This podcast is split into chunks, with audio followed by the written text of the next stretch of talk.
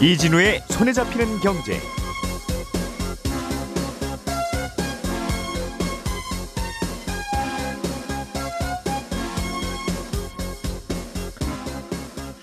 안녕하십니까, 이진우입니다. 가게나 기업이 빌린 돈을 제때 못 갚으면 부도가 나듯이 국가도 다른 나라에서 빌린 돈을 못 갚으면 부도가 납니다. 이렇게 국가가 부도가 나는 걸 디폴트라고도 하고 유사한 용어로 모라토리움이라고도 하는데요. 러시아의 국가 부도 가능성에 대한 우려가 최근에 높아지고 있습니다. 혹시 러시아가 부도가 나면 그게 또 돌고 돌아서 글로벌 경제에 미치는 영향도 만만치 않을 것 같기 때문에 전 세계가 지금 러시아를 주목하고 있는데, 이번 같은 경우에는 과거에 있었던 국가 부도 사태와는 좀 상황이 다르기 때문에 파장이 그렇게 크지는 않을 것 같다는 의견도 나옵니다. 오늘은 이 러시아 국가 부도 가능성에 대해서 자세하게 짚어보겠습니다. 요즘 웬만한 원자재 가격들이 다 오르는 중인데 유독 철강 가격은 작년 사분기 이후로는 가격이 별로 안 오르고 있습니다. 그런데 최근에 러시아 우크라이나 사태로 철강 가격도 앞으로 오를 것 같다는 전망이 나옵니다. 이 철강 가격이 오르면 우리나라의 배 만드는 조선업, 자동차 만드는 자동차업에도 영향을 크게 주기 때문에 관심을 가질 수밖에 없는데요. 최근에 철강 시장 시황은 어떻게 돌아가고 있는지 오랜만에 한번 들여다보겠습니다. 삼월 십오일 화요일 손에 잡히는 경제, 광고 잠깐 듣고 바로 시작하겠습니다.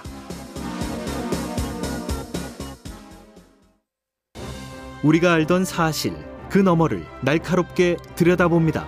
평일 아침 일곱 시 오 분 김종배의 시선집중.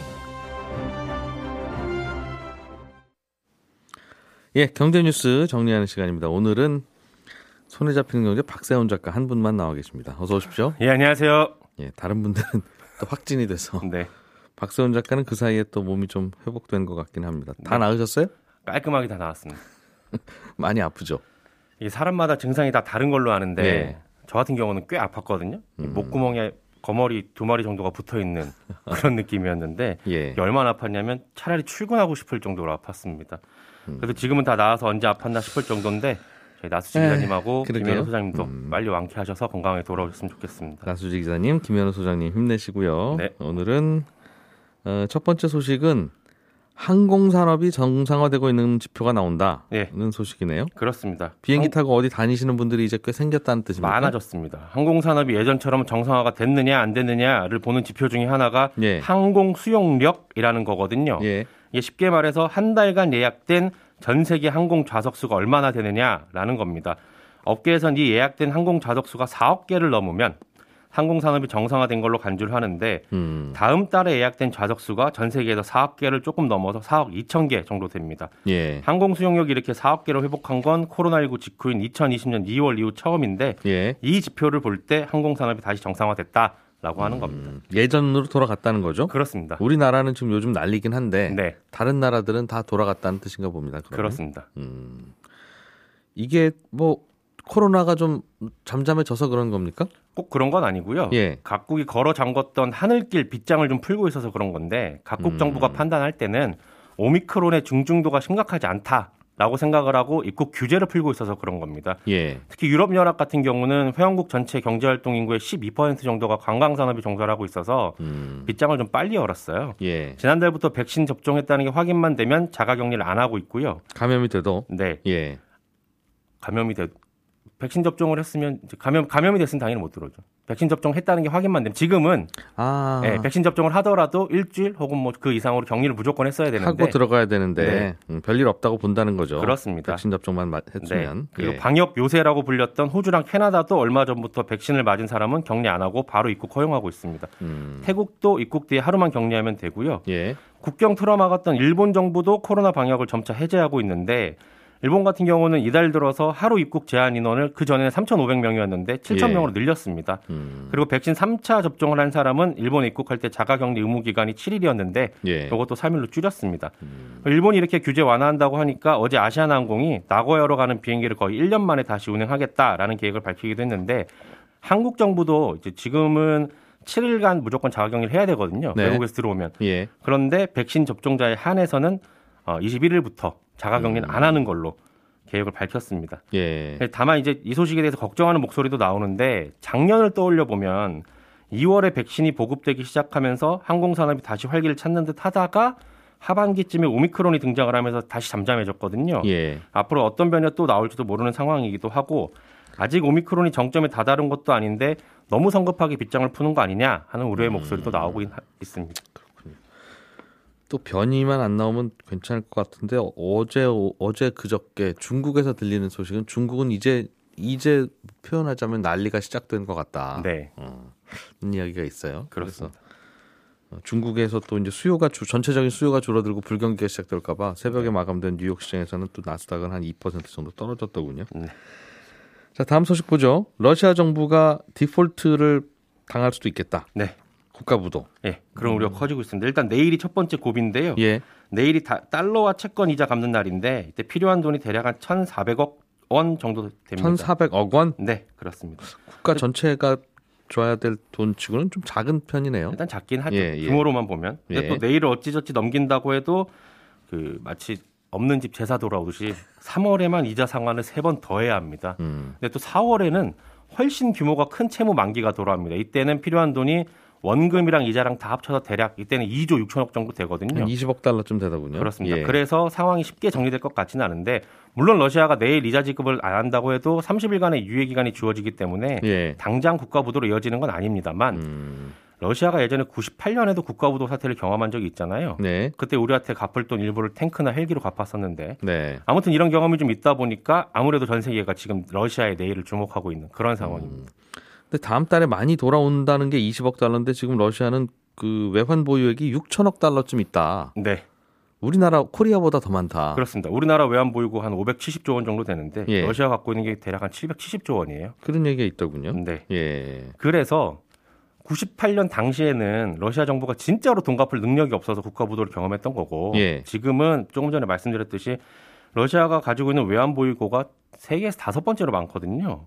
근데 하필이면 그게 미국 은행에 있고 유럽 은행에 있다 보니까 그렇습니다. 음. 러시아가 갚아야 될 돈이 얼마나 되느냐를 보니까 국채가 한 백사조 원, 예. 회사채 포함하면 한 삼백이십사조 원 정도로 추산이 되니까 예. 금액 자체로만 보면 외채가 문제될 건 전혀 없는 겁니다. 음. 근데 말씀하셨듯이 어, 러시아의 외환 보유고 중에 한 삼분의 이 정도가 뉴욕이나 런던 같은 주요 도시 중앙은행이나 상업은행에 맡겨져 있거든요. 예. 근데 지금 미국하고 유럽이 러시아 중앙은행과 거래를 끊었잖아요. 그러니까 러시아 정부가 외채를 갚고 싶어도 그 돈 갖고 와서 갚을 수가 없는 음. 그런 상황일 뿐인 겁니다. 예. 그리고 러시아가 자기네 국간에 갖고 있는 외환 보유고도 한 백십사조 원 정도 됩니다. 음. 게다가 백조 원 정도 되는 위안화 표시 자산도 있고요. 예. 백육십조 원어치 금도 갖고 있습니다. 음. 그러니까 러시아 정부가 맘만 먹으면 얼마든지 갚을 수 있는 그런 상황인데 다만 지금 이 문제는 서방 국가들 당신들이 만든 문제 아니냐. 우리 갚으려고 음. 하는데 당신들이 막아서 못 갚는 거니까 예. 아 모르겠다. 돈 받고 싶으면 당신들이 해결해라. 라는 게 러시아 정부 입장입니다. 음. 그래서 러시아 정부, 정부가 지금 어떻게 나오고 있냐면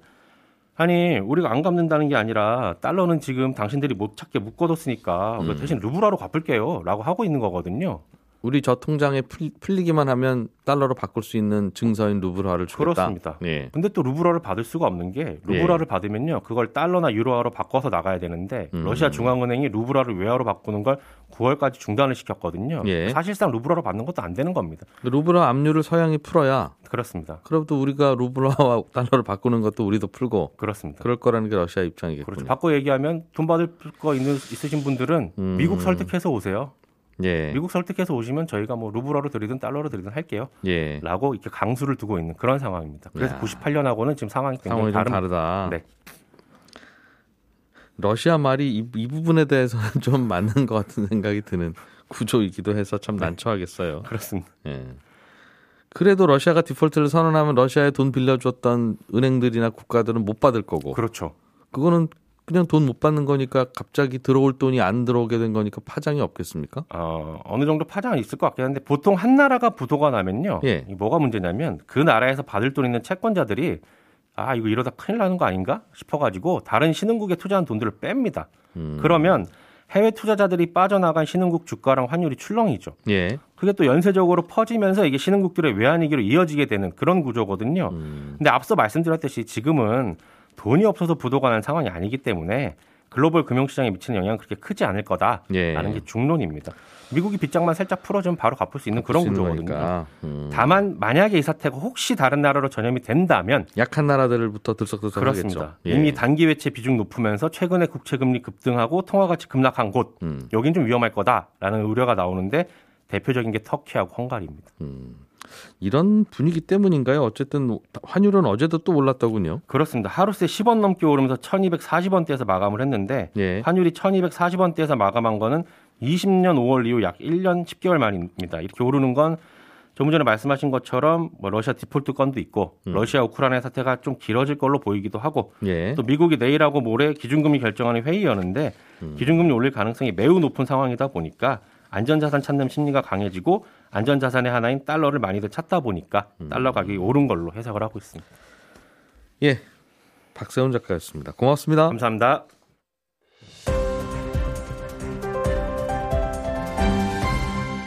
이진우의 손에 잡히는 경제. 예, 최근에 여러 가지 원자재 가격이 다 오르고 있는데 철강은 뭐 이 정도면 괜찮네 싶다가 요즘은 또 들썩들썩하는 모양이에요. 어, 어떤 이유 때문인지 또 앞으로는 얼마나 오르게 될지, 오르게 되면 어떤 파장이 또 예상되는지를 좀 살펴보겠습니다. 유진투자증권의 방민진 연구원을 연결했습니다. 안녕하십니까? 네, 안녕하세요. 최근에 철강 가격은 흐름이 어때요? 네, 많은 분들이 기억하시겠지만 지난해 상반기까지 굉장히 많이 올랐습니다. 예. 네, 그러다가 이제는 삼 분기 이후부터 좀 조정을 받았거든요. 근데 이제 올해 들어서 이제 다시 좀 완만한 반등세를 좀 보이고 있었는데요. 음. 어, 최근에는 좀 지역별로 차별화가 좀 뚜렷한 그런 모습이에요.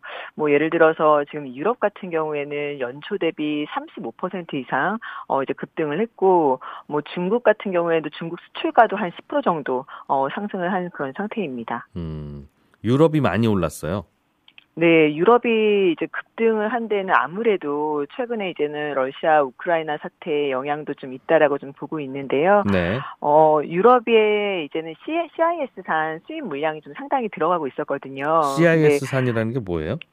러시아와 우크라이나 음, 같은 그 지역, 예. 예전, 예, 그 예전 이제 구소련 지역들이죠. 이 지역에 이제는 수, 어, 수출 물량들이 좀 상당히 유럽으로 좀 들어가고 있었는데 예. 그 물량이 사실 최근 들어서 실질적인 좀 차, 차질을 좀 빚고 있는 그런 상황입니다. 러시아가 철강을 어. 만들어 파는 유명한 나라였나 봅니다.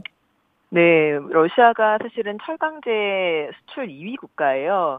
네, 중국이 뭐 한 해 한 오천만 톤 정도 수출을 하는데 러시아가 한 삼천만 톤 정도 수출을 하고 있었거든요. 예. 예, 그 물량의 상당 부분이 유럽으로 들어가고 있었던 거죠. 음. 근데 이 최근에 이제는 제재들이 가해지다 보니까 러시아 철강사가 아예 유럽에다 수출하지 않겠다라고 예. 이제 선언을 하기도 했고, 뭐 우크라이나산 같은 경우에는 이제는 흑해 항만을 통해서 보통 이제 수출 물량들이 나오고 있었는데 네. 지금 이제 항만이 폐쇄가 되면서 그 물량들이 좀 못 나오고 있는 어, 그런 아. 상황입니다. 아, 그렇군요. 러시아와 우크라이나가 철강을 또 많이 만들어서 유럽에 공급했었군요. 네네. 그러면 그러면 일단 거기서 만들던 철강이 줄어들거나 공급이 끊기면 다른 곳에서 좀 더 열심히 만들면 해결이 됩니까? 어, 일단은 유럽 철강사들이 좀 가동률을 올려가지고는 좀 자체적으로 좀 대응을 해야만 하는 상황이잖아요. 예. 예, 근데 유럽 철강사들은 오히려 최근에 좀 감산을 할 수밖에 없는 상황이 돼버렸습니다. 뭐 가장 큰 이유로 이제 에너지 비용 급등을 이제 꼽는데요.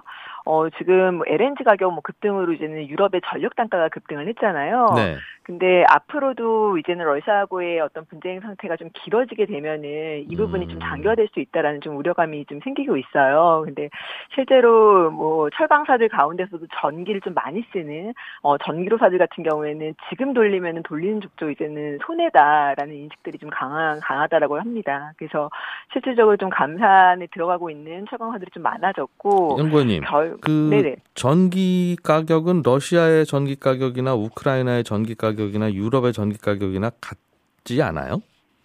어 다르죠. 유럽 같은 경우에는 이제 유럽 유럽 시장 안에서의 예. 그 저, 전력 전력 단가를 좀 봐야 되는데요. 원가가 비싼가 뭐, 보군요.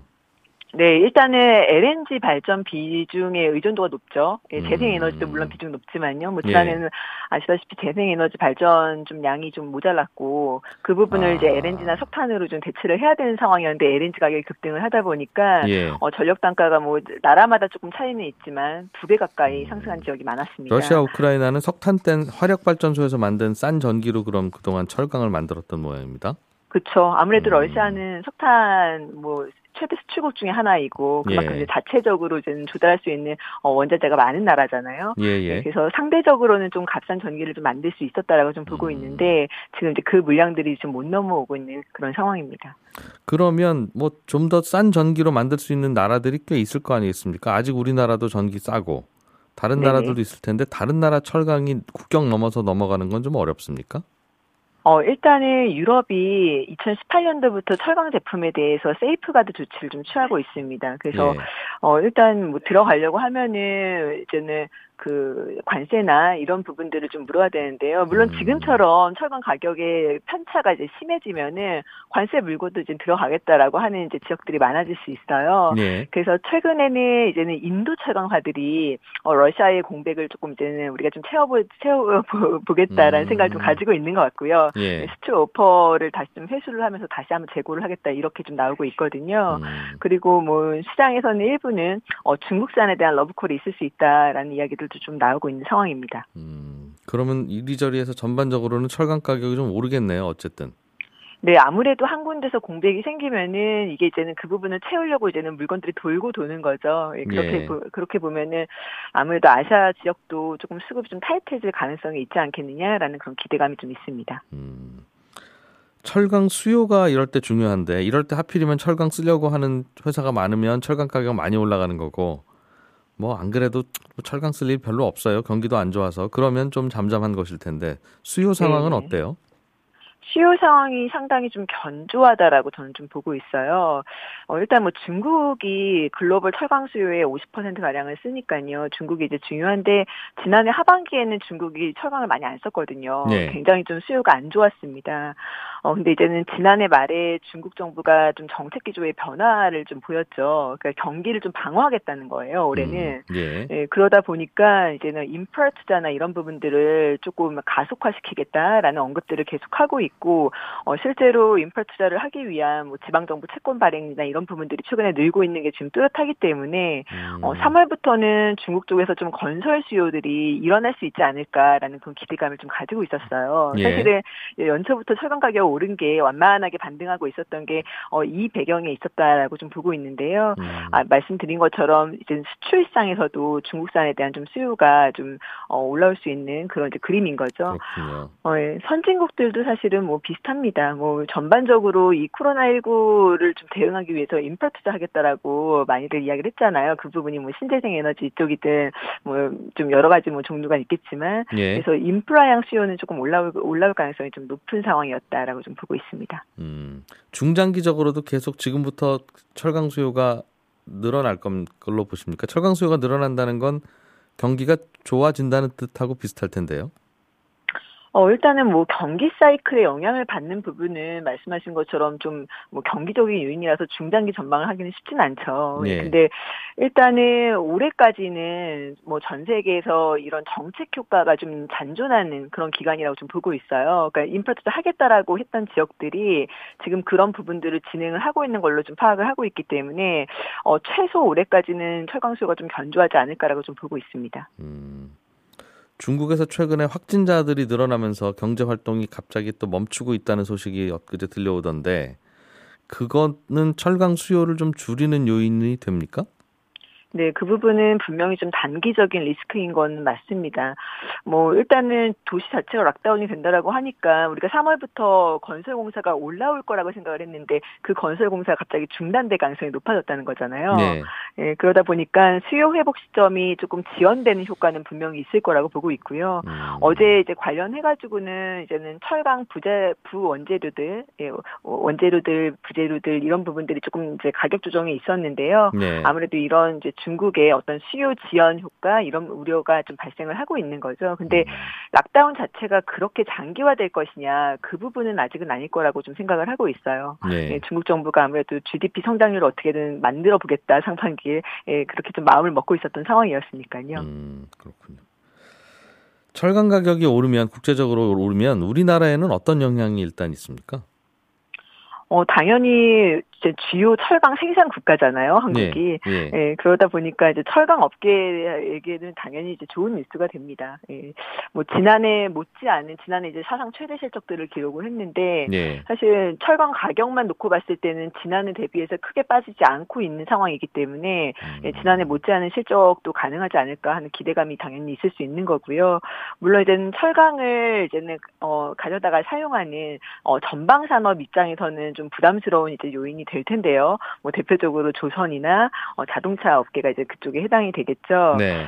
네, 전방 산업도 이제는 만약에 상승하는 그런 철강 가격을 뭐 소비자에게 전가만 할 수 있다라고 하면은 어, 모두 다 다 좀 어, 어, 좀 좋은 그런 상황이 지금 될 수 있을 텐데 예. 아무래도 이제 전방 산업이 소비자한테 가격 전가하는 이슈는 경기가 좀 받쳐줘야지만 가능한 부분이기 때문에 예. 그 부분 좀 관찰이 필요하다라고 보고 있습니다. 그렇군요. 우리나라가 철강 수출을 많이 하는 나라에 속합니까? 전 세계적으로? 네, 철강 수출만 놓고 봤을 때는 사 위 국가입니다. 전 세계 사 위요? 네네. 아, 일 위, 이 위가 아까 말씀하셨던 네, 중국과 중국, 러시아, 러시아, 네, 그 다음에 일본하고 우리나라가 거의 비등비등하죠. 아, 우리나라가 철강으로 보면 사 위예요? 네네. 아, 휴대폰, 자동차만 늘 생각하고 석유 제품 많이 나간다는 얘기만 들어서 그런 그랬는데 음, 각자 그러니까 나라들은 각자 알아서 철강을 만들어 쓰는 건가 보군요. 전 세계적으로는 이게 워낙 무거우니까 왔다 갔다 하기가 좀 불편한 모양이에요.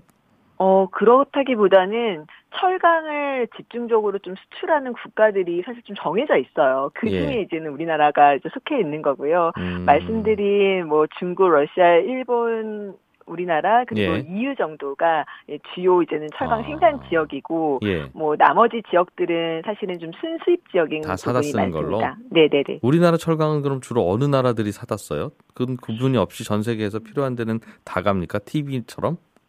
가장 많이 나가는 데는 동남아입니다. 음. 예, 동남아시아가 아무래도 이제는 고로라고 하는 그런 예. 제철 설비가 조금 부족한 지역이죠. 아무래도 아. 고로라는 게 굉장히 좀 자본 집약적인 설비잖아요. 예. 예, 그러다 보니까 이제는 이런 어, 개발도상 국가에서는 철강 생산 시설이 좀 부족할 수밖에 없고 음. 어, 명목 소비의 뭐 한 육십 퍼센트 이상을 사실 수입하던 수입으로 이제 충당하는 그런 지역이죠. 그래서 동남아 쪽으로 제일 많이 나갑니다. 조선 업체들은 요즘 그 옛날에 싸게 수주한 그 배들이 있어서 그 철강 가격이 많이 오르면 비싼 재료로 배를 만들어야 돼서 아 이거 적자 나는데 이런 고민들을 좀 하는 것 같은데 이것도 좀 민감하게 바라보겠군요. 그쪽에서도. 네, 물론 이제는 조선 쪽에서도 선가가 계속 올랐으니까요. 예. 아까 말씀드린 것처럼 이제는 전가를 어느 정도는 하고는 있는 상황인데, 음. 네, 그 부분이 이제는 어, 뭐 백 퍼센트 전가가 가능하냐, 예, 칠십 퍼센트밖에 안 되냐, 이제 그 부분이 관건인 거죠. 예. 유진투자증권의 방민진 연구원이었습니다. 고맙습니다. 네, 감사합니다. 예, 저는 열한 시 오 분에 손경제 플러스에서 또 뵙겠습니다. 고맙습니다.